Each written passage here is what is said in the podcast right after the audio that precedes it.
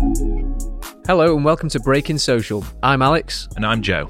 and in this episode, we're excited to be speaking to Ellie Norman.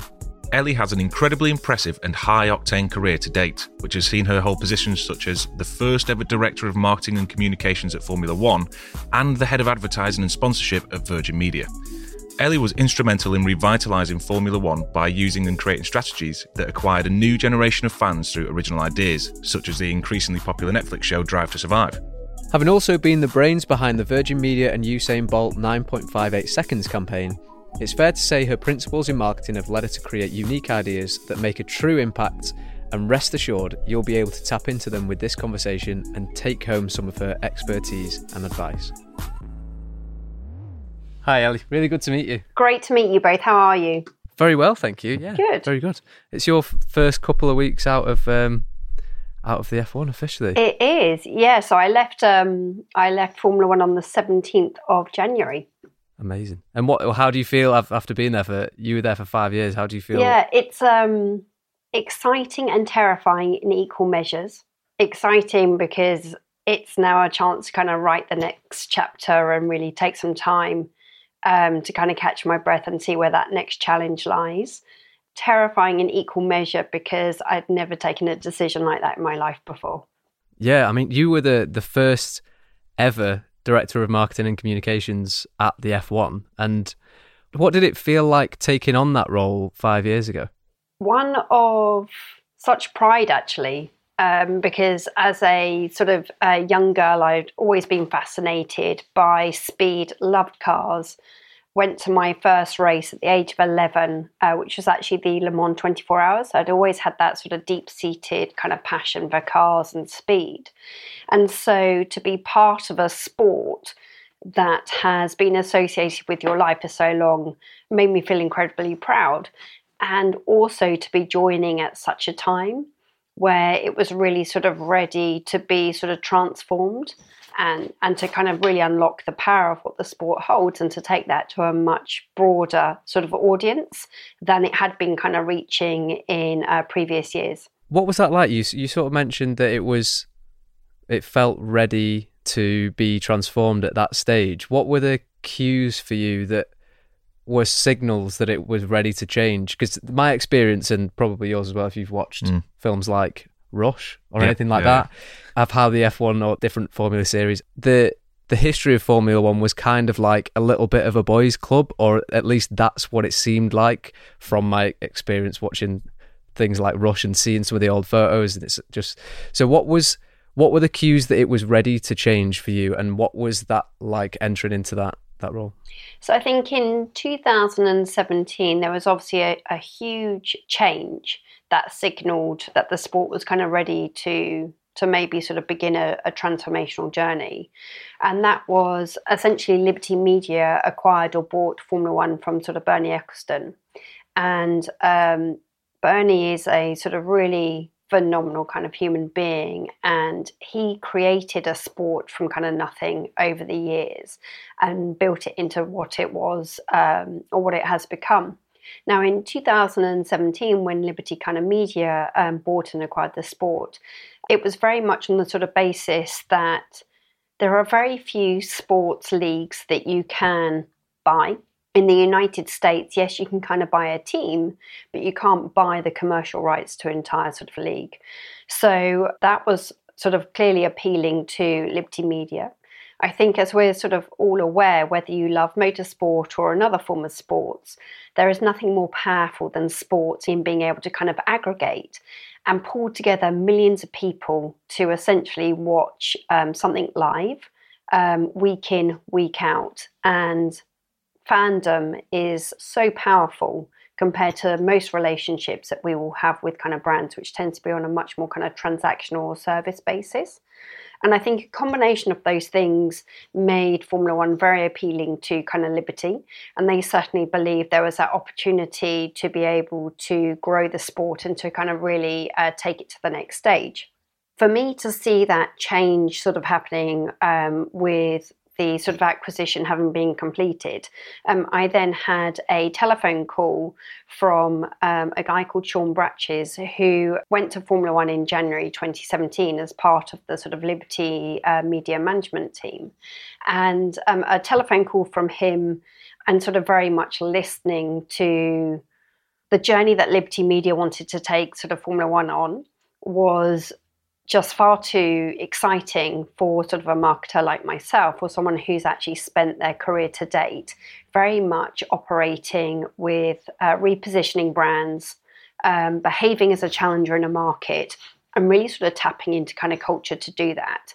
So, I mean, how could you say no to being able to sort of join one of the uh, the largest, most well known sports leagues in the world? To be the first kind of director of marketing and comms and to be able to kind of grow something from from the ground up it was like a dream come true and that transformation is so apparent in just people's perception of Formula One now versus before you you started, I, I suppose. Yeah.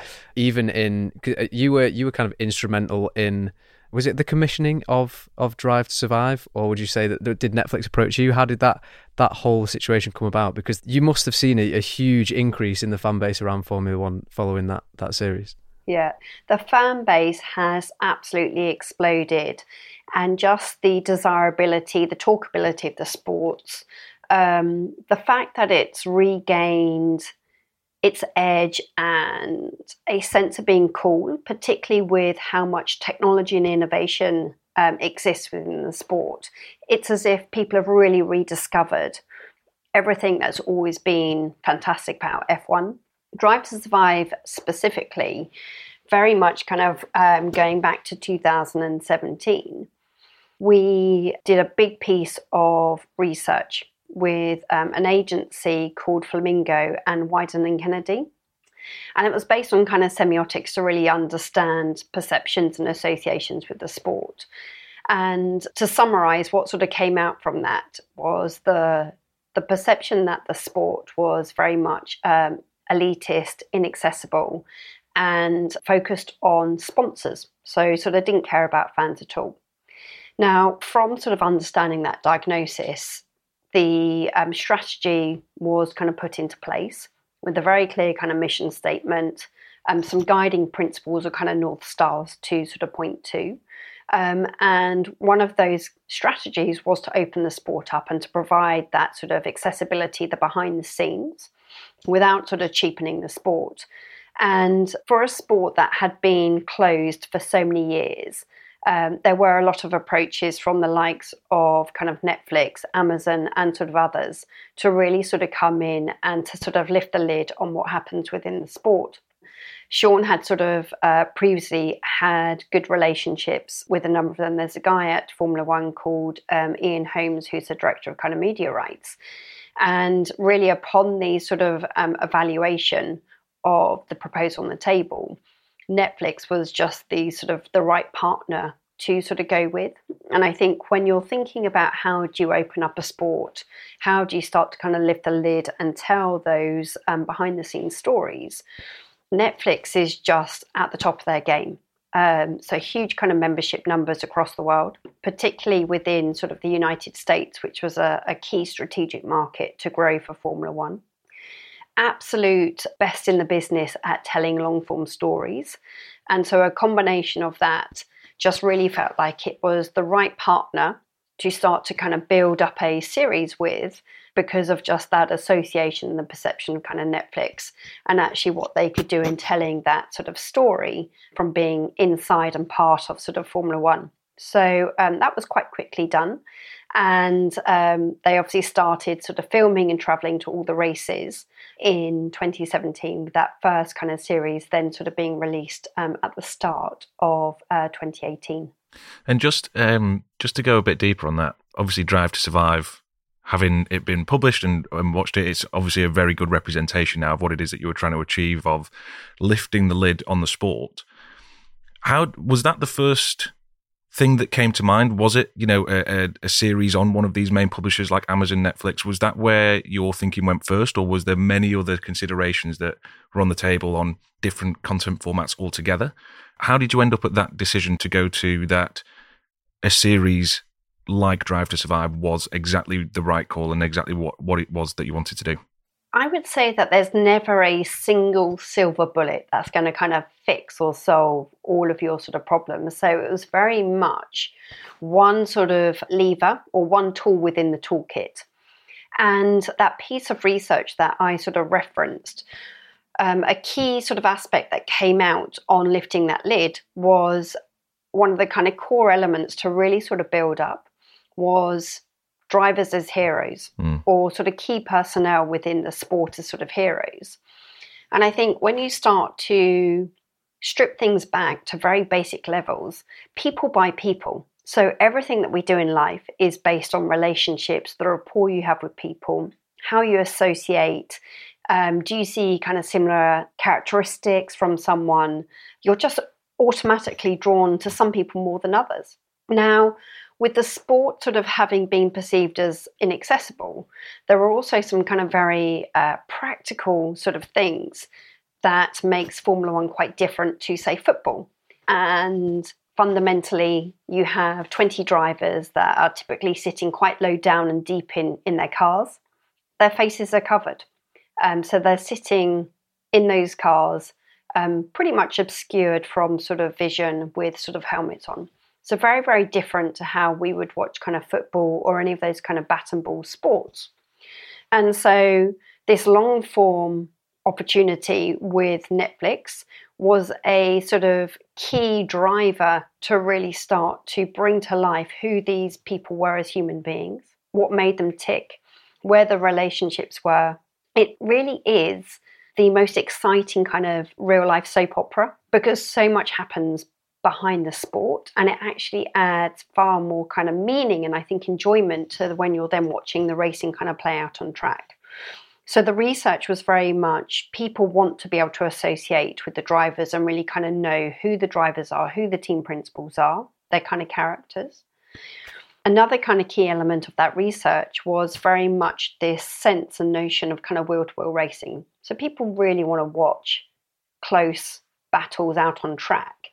And there is a superhuman element to what these drivers and these teams are able to kind of do at really sort of pushing the limits of physics to extract as much out of the car. Mm-hmm. And typically, they can be sort of quite opposing forces, but actually, the magic really happens within Formula One where you have man and machine working in harmony, and that's where uh, the drivers really kind of take it to the edge with their sort of teams on um, getting that millimeter extra out or that kind of naught point sort of one um, sort of a second off their times, and knowing that that had to be sort of addressed was a big part of the Formula One journey, led by Ross Brawn at Formula One and the FIA um, and we'll see in this season sort of new cars with new regulations, a sort of cost cap to really try to make that racing much, much closer. And then there is obviously this sort of human element of the sport, which we've all been sort of building um, during my time there as well to uh, really sort of bring to life who these kind of people were and to allow sort of people to to see behind the visor. So Netflix was was one aspect of that opening up social media and sort of growing the social media following, ensuring that there's great kind of content, um, whether that's evergreen content, sort of hero content, just a little bit more behind the scenes across all the kind of key social platforms, and really encouraging the teams and the drivers to also start to do that themselves has been, I think, a huge part of the success. And I think generally most partners just feeling very enthused by the sort of approach and the investment that was being made. The quality of content and commentating and sort of features that all of the broadcasters do in and around the sort of live sessions and races itself. I think all of these elements and aspects have very much helped to sort of tell the story of Formula One and to make it um, much more exciting um, and desirable within sort of a new audience as well as continuing to engage an existing fan base. I think that humanization of the sport is is definitely what everyone can feel in that you've got a much much stronger connection with all of the drivers. Charlie, who's um, who was on the, the call with us previously, was like a convert uh, into into like an F1 fan, and now wants to marry Daniel Ricciardo. I think previously there might be a long there might be a long might line. be a long queue, Yeah. and uh, it's just that that kind of uh, connection that wasn't previously present. That I think it made it for me as someone who also I didn't grow up with the F1, so I, I didn't.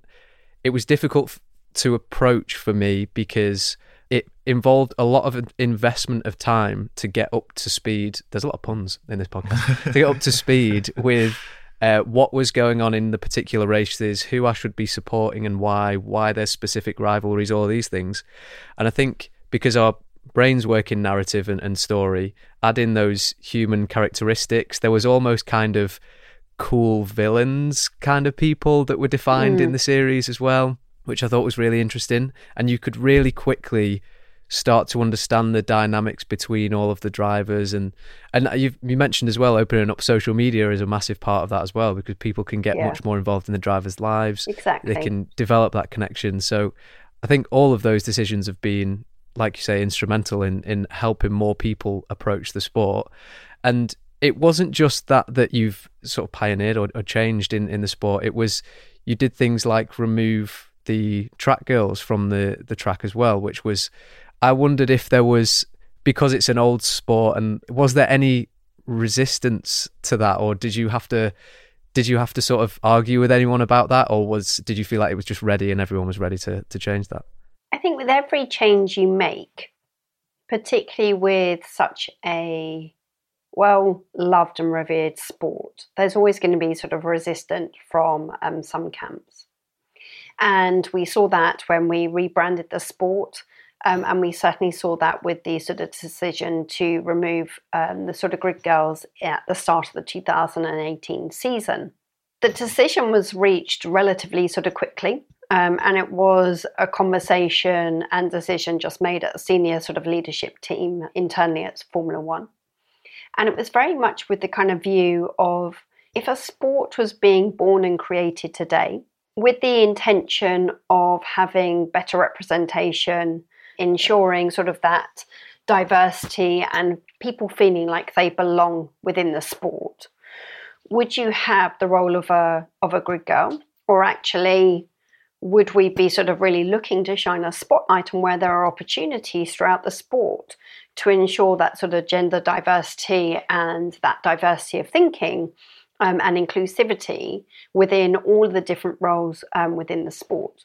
And we we took the decision that actually, if you were going to have a sport that was born today, and you really sort of um, tried to understand the role that the grid girls were kind of playing, I think the sport had evolved so much from when they were sort of introduced that it was very hard to say, do you still need them to perform this kind of role? Because, um, you know, fundamentally, with the advances in broadcast, um, with the overlay graphics, we can share to viewers exactly where the cars are on the grid. Uh, driver numbers, you can kind of add that on from an overlay perspective. Typically, within the sort of grandstands, they've got the kind of screens that will have that feed so they can see that. It's very hard to see from a grandstand seat the sort of level of detail within the sort of lollipops. And the drivers know where they've kind of qualified and where their car is in the grid. And obviously, the cars are liveried, and, and the sort of um, engineers and the team putting the car on the grid are, are with that car. So when you sort of really stripped it back, it was hard to justify that reason to maintain something that was a tradition. But it didn't mean to say it wasn't met with um, sort of resistance. And I think that's just very, very kind of natural. People, some people are more comfortable with change, others are less comfortable with change. But I think the key area to kind of focus is from a marketing perspective, it was very much trying to sort of understand and break down what does glamour mean in 2018, 2019, 2020, 2021? And how do we ensure that the sport remains desirable and sort of glamorous? But very similarly to how luxury has evolved from the perception of luxury in the 70s to how we perceive luxury today, if you look through the lens of kind of fashion, at someone like Virgil Abloh and what he was able to achieve and the sort of collaborations of bringing together sort of urban wear with sort of traditional luxurious uh, like maisons, that gives you an indication of how I think luxury has evolved. And it was very much through that lens of working with my team of really saying, well, how is this evolving for sort of Formula One? So, how do you maintain that element of desirability and kind of glamour?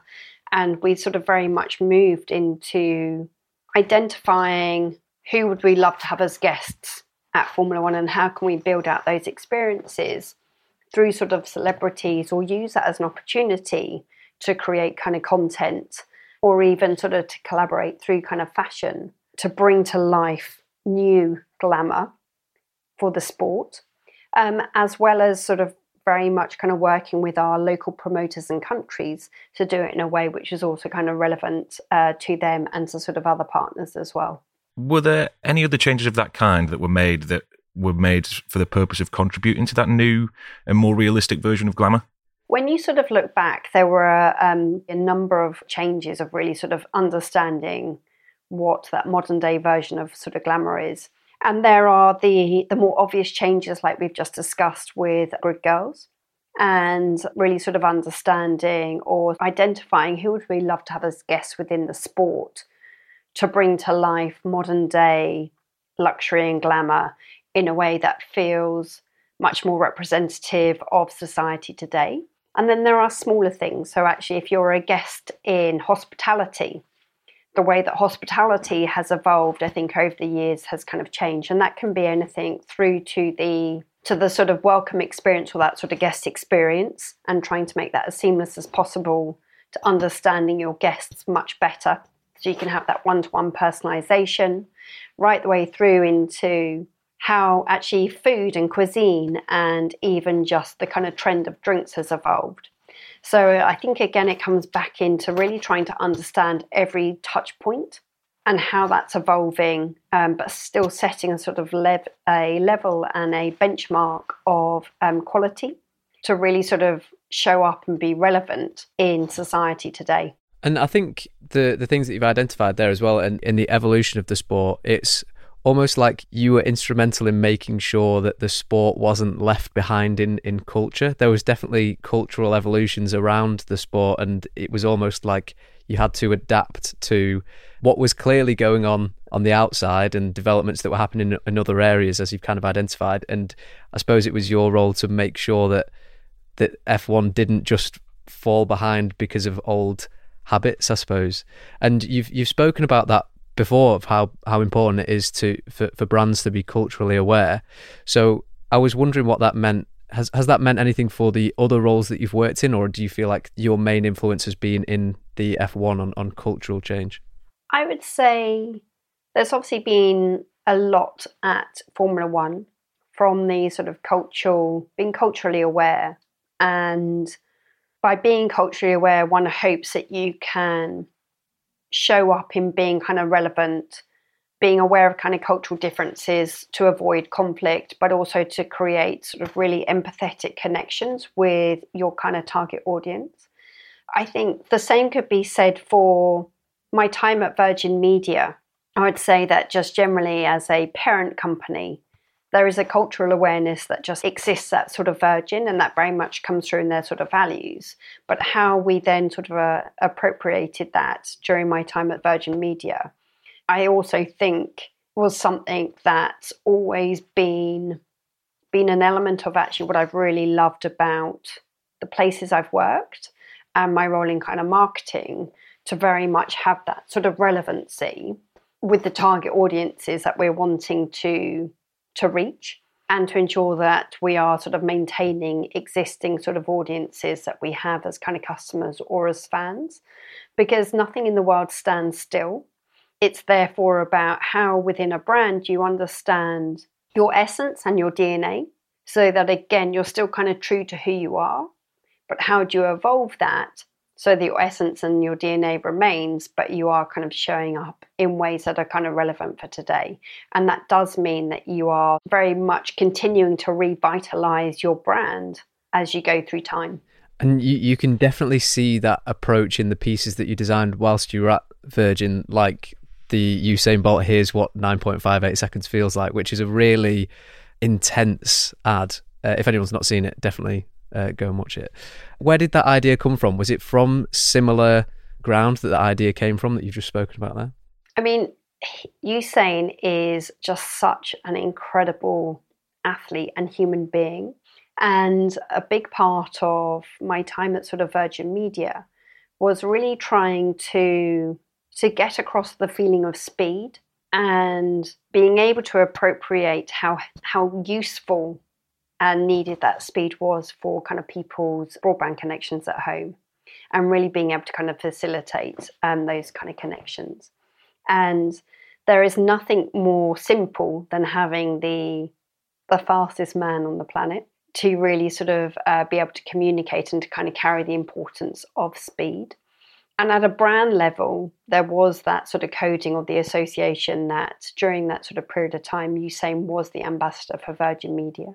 Clearly, the fastest kind of man um, on the planet. And at that time, it was very much linked into, again, the sort of cultural event of the Olympics. So by understanding that sort of context and the environment very much kind of led to that sort of campaign. And at a brand level, we were able to kind of lead with that, but then ensure that there was the sort of more direct performance driven kind of marketing to very much help with driving through conversions and ultimately kind of subscriptions and helping customers understand what the right package was for them, depending on kind of household sort of usage or sort of needs.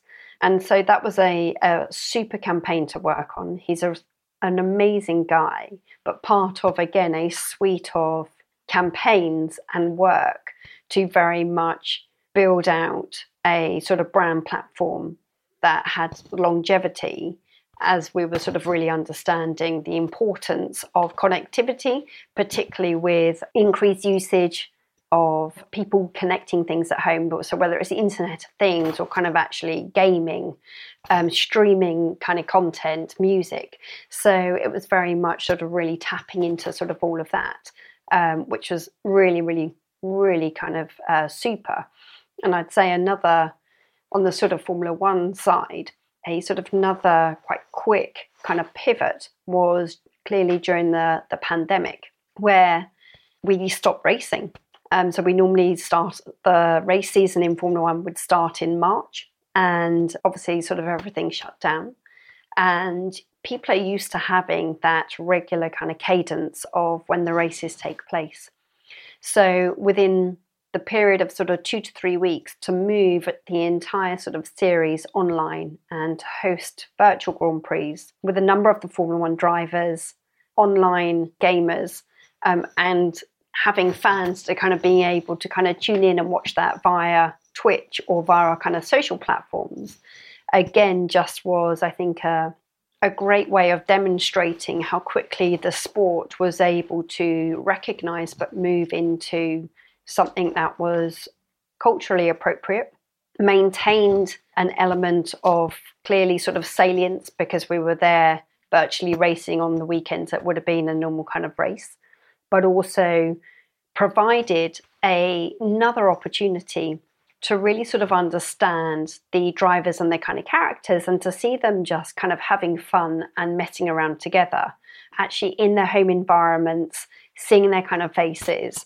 Uh, and during that sort of time before physically starting racing again, I believe from memory we started racing again in Austria in sort of um, early July of 2020. But during that virtual racing time, it was like 34 million streams of people kind of tuning in to watch the virtual races. I think it was an element of familiarity that you had the regular kind of cadence of a Formula One season, provided an element of a kind of escapism or sort of a sense of um, normality before then the physical races started up again in, in July of 2020. And just before um, we ask about your creative approach. I was actually I wanted to ask there's there's sort of themes that are coming up around speed or around racing in your work and I was just wondering what was it about the way that you grew up that created this tendency to lean towards things like racing things like whether it's cars or whether it's the idea of speed in general. What was it that kind of created that approach? Do you know what? That's a fantastic question. And I don't know whether you're kind of born with just this kind of curiosity to see how fast you can go on stuff. But I grew up in the sort of countryside on a farm. So there was a lot of stuff around to be building jumps or kind of setting out your own kind of courses, whether that's on your, I don't know, your BMX or actually if you're on sort of a, a piece of machinery, the ability to learn to drive in sort of fields at a younger age than you can be out on the road. I've always just loved that sense of how fast can you go, understanding how things work. And I certainly remember the first car, I really was like, wow, I, I would love one of those. And I have to say, I don't have one of these, was the Jaguar E Type. Um, and I remember seeing one of those and being like, wow, that is an absolutely beautiful car. And since then, it just really kind of grew and grew. There's something about living in the countryside as well. One of my friends is from the, the Lake District and lives on a chicken farm, but his dad's got a GTR. And he uh, he took me out in it once, and I've never been in a a car like that before. I've driven like one liter Nissan uh, Toyota Yaris's, and then yeah. now I've got like a 1.6. So I've never experienced speed until it was like going on um, Rita Alton Towers, like the the the way that it sort of slams your head back into the seat and things like that, and it is really it's exhilarating, isn't it? Yeah, it is so exhilarating, and I had the most incredible experience in um, Austin, so the race in the United States in 2017. So, my first season within the sport. And at that time, there was a two seater Formula One car that um, was used. And I uh, was lucky enough to have the opportunity to have uh, three laps as a passenger in this two seater Formula One car, an old car.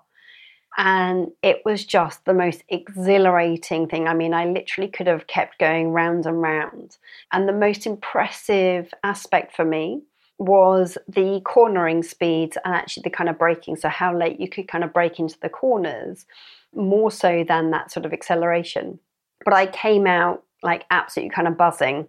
For, for the next kind of few days, I sort of woke up and I was like, crikey, my neck's like really stiff, my body ached. And I'd clearly just sat there and done nothing. Um, but it just goes to show how even a, a, a much older car was probably doing 20 seconds slower a lap than a Formula One driver was in 2017. Just goes to show how physical um, the sport is.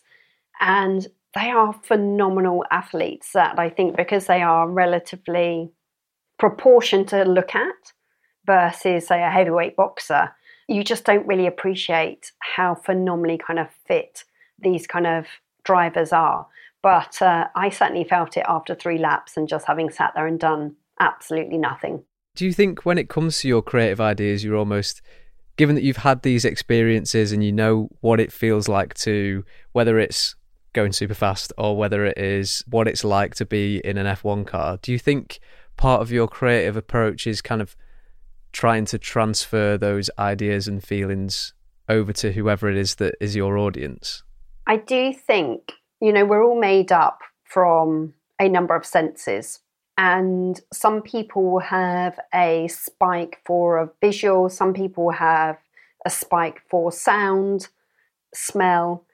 And as I th- as I've sort of thought about building brands, um, you know, you ultimately want to have a sort of operating system where your brand comes to life through all of the different senses.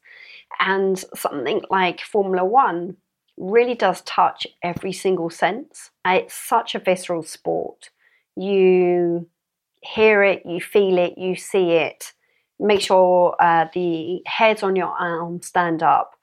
And being able to have been in the fortunate position to have experienced that and then to be actually working with sort of agency partners as to how do you best translate that. Because you have this huge fan base across the world where you're sort of talking five six seven hundred million fans. And in 2019 there were 4.2 million people who were able to physically attend a grand prix. So that's a, a massive sort of difference But actually, if we think about our media landscape and all of those opportunities to try to convey a sense of this visceral feeling, that's a great sort of space and territory to be really sort of developing your brand and thinking about your kind of marketing strategy and your sort of annual plans.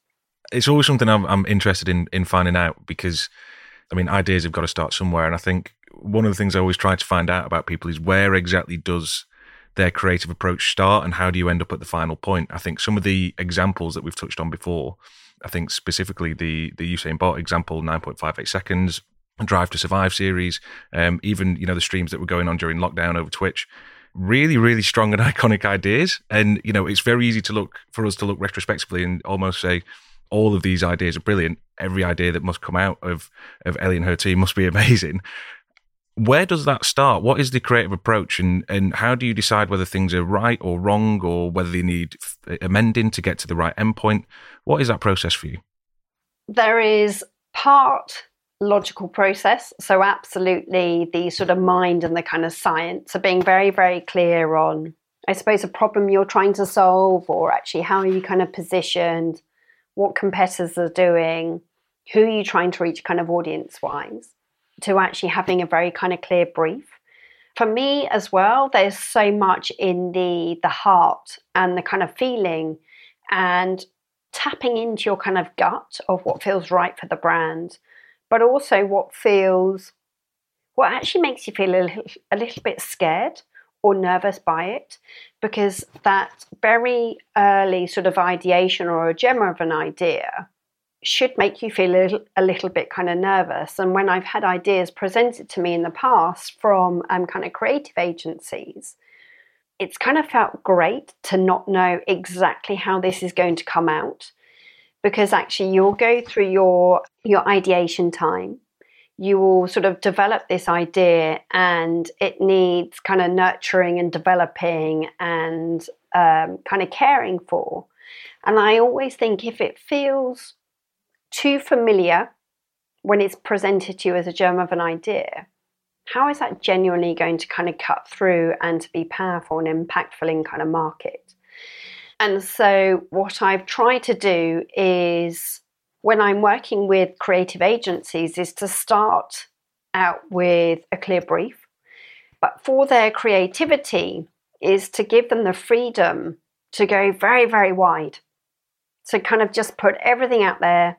Doesn't matter how crazy you might think that is. Let's just go super, super wide. And throughout that kind of process, let's kind of just bring it closer and closer in and then actually sort of um, get to one idea and start to sort of really evolve that and, and to allow them to craft it. And you've got to trust the process. And um, the one thing I know is I can't do what they do. Um, and so trust the process, work as a team, and input at the right stages uh, and allow them that, that freedom to go through their own kind of creative processes. And the craft is so important with the work. Coming back to how we all have our senses, the sound effects, the kind of music, the kind of craft of the image, it's so vitally important to get that to a to a sort of point in time where it's it's relevant, it kind of has an impact, and it's kind of clearly from your brand as well. So um, lots of people in that kind of process, but the way that I do like to start is by having the the diagnosis or the kind of data and the science bit up front. Good kind of um, briefing session, so discussion with sort of everyone, but then ensuring that sort of middle bit of the sort of creative development, there is that sort of freedom to go out very, very broad, spend some time kind of in there, um, and then sort of really craft something at the end. Um, and I think it's important to know when you take people on the journey with you and when you're sharing work. And I think you learn with time when you share work and who you share that kind of work with, because it's as much about giving that reassurance that ultimately what is being created might not be liked by everyone, but this isn't about subjectivity. This is about being kind of objective of is this going to deliver against the brief? Is this going to solve the kind of problem or deliver for the um, objective? And importantly, agreeing how that will be kind of measured at the end of that kind of process. And I was wondering, over the, the course of your entire career, have you developed any core principles that you take into every role or that you feel like brands should always consider when they're when they're thinking about how to market their product or service or, or sport or whatever it might be? What got you to where you you are today most probably won't get you to kind of where you're going. And so to date, what I think about is very much having had incredible kind of chapters. But if my life is a book, I've only kind of done a few chapters, so there's kind of some more to come. But the way that I like to think about starting each chapter is very much to, in some respects, walk in stupid every day. And by that I mean taking time to really listen and to understand and to kind of distill with people around the kind of business and the organization versus kind of coming in and saying, We know I've done this, I've had this success here, and we're going to do exactly the same. How can anyone possibly know genuinely inside of somewhere what needs fixing, what needs kind of solving? So it's really taking that time to spend time to listen, to understand what would actually help others do their job easier. How can marketing support that? Uh, and then sort of being able to kind of really go away. And quite often, what I have found is by going through that process, you start to obviously build relationships with people. People fundamentally do want to help you um, through that process, that journey of being kind of new within an organization. And um, you'll typically have some sort of overlapping themes or some kind of areas that then actually helps you to prioritize and to focus. Where do we need to start? Because in most cases, we all want to do sort of everything. And to date, I have never been in a role where I've had the budget and the resource to being able to do absolutely everything. So um, the hardest thing is often to say no and to be able to kind of prioritize and focus. How are you going to best use that resource, whether it's kind of people or budget, to genuinely move the needle and to deliver on something? And that's incredibly helpful to have those kind of relationships in an organization and to, to really sort of go in and to understand where some of those challenges are, to then actually be able to distill that, play it back, get the alignment, and then go forward with a sort of plan to deliver on it. I um, really like that answer. And I just wanted to ask, uh, going in on that again, where you talked about, you know, sometimes depending on what resources available, be it people, be it budget, you have to prioritize and make a decision. Some of the examples we've talked about um, that you've worked on are obviously really impactful moments that have happened not only for the brands that they um, were for, but also in the culture that they all take part in. In your opinion, do you think it's possible to have that level of impact with less resource, be it people and you know smaller, much smaller budgets? Yeah, I do. I think another interesting aspect to a brief is constraint. Hmm. And sometimes by having a small budget or a limited resource, essentially that kind of sh- constraint does mean that you actually have to approach something in in a way that hasn't been done before. Or quite often that's where sort of innovation can come from. And I think so much now there is an openness to collaboration and even when you look at creators today if you're clear up front about what you do have and where your constraints are, and you can pull the right people together, I do think that you can create incredible kind of impact with what might be perceived as like a limited budget or not as many people in your team as you kind of wish you had. And sometimes that can just be great fun. I love that answer. So, this is the last question we've got for you, and it is a question that we actually ask all of our guests as a final question, just to see what their answer is and, and compare and see if there's any similarities. And that question is uh, What quality do you see within yourself that you feel without you wouldn't succeed? Oh, that is a great question. Uh, no pressure. I would say empathy. Marketing typically is a function is far reaching in the sense that you will typically work across sort of organizations and you are again very much sort of working with delivering something for a target audience. And the ability to be able to kind of empathize or to be able to try to put yourself into someone else's shoes to try to get to that sort of right answer um, has certainly helped me to date.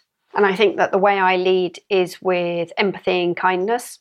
And I think that's really sort of helped me by having typically kind of small teams and limited kind of resources my style of sort of leadership through sort of empathy is always having my teams back, but kind of being there to sort of stand behind them and encourage them, or to stand in front of them if uh, we're about to get hit by a bus. Um, and I think as a result of being like that, when you got to dig deep, um, because not every day is is a kind of great day. So when you got to dig deep, people typically will want to sort of dig deep with you because of how you've treated them. Excellent. Thank you so much, Ellie. Thanks so much for listening to Breaking Social. Make sure you subscribe to us so you're notified when an episode drops. And if you want to keep up with what we're doing at Campfire, make sure to follow us on the socials in the show notes.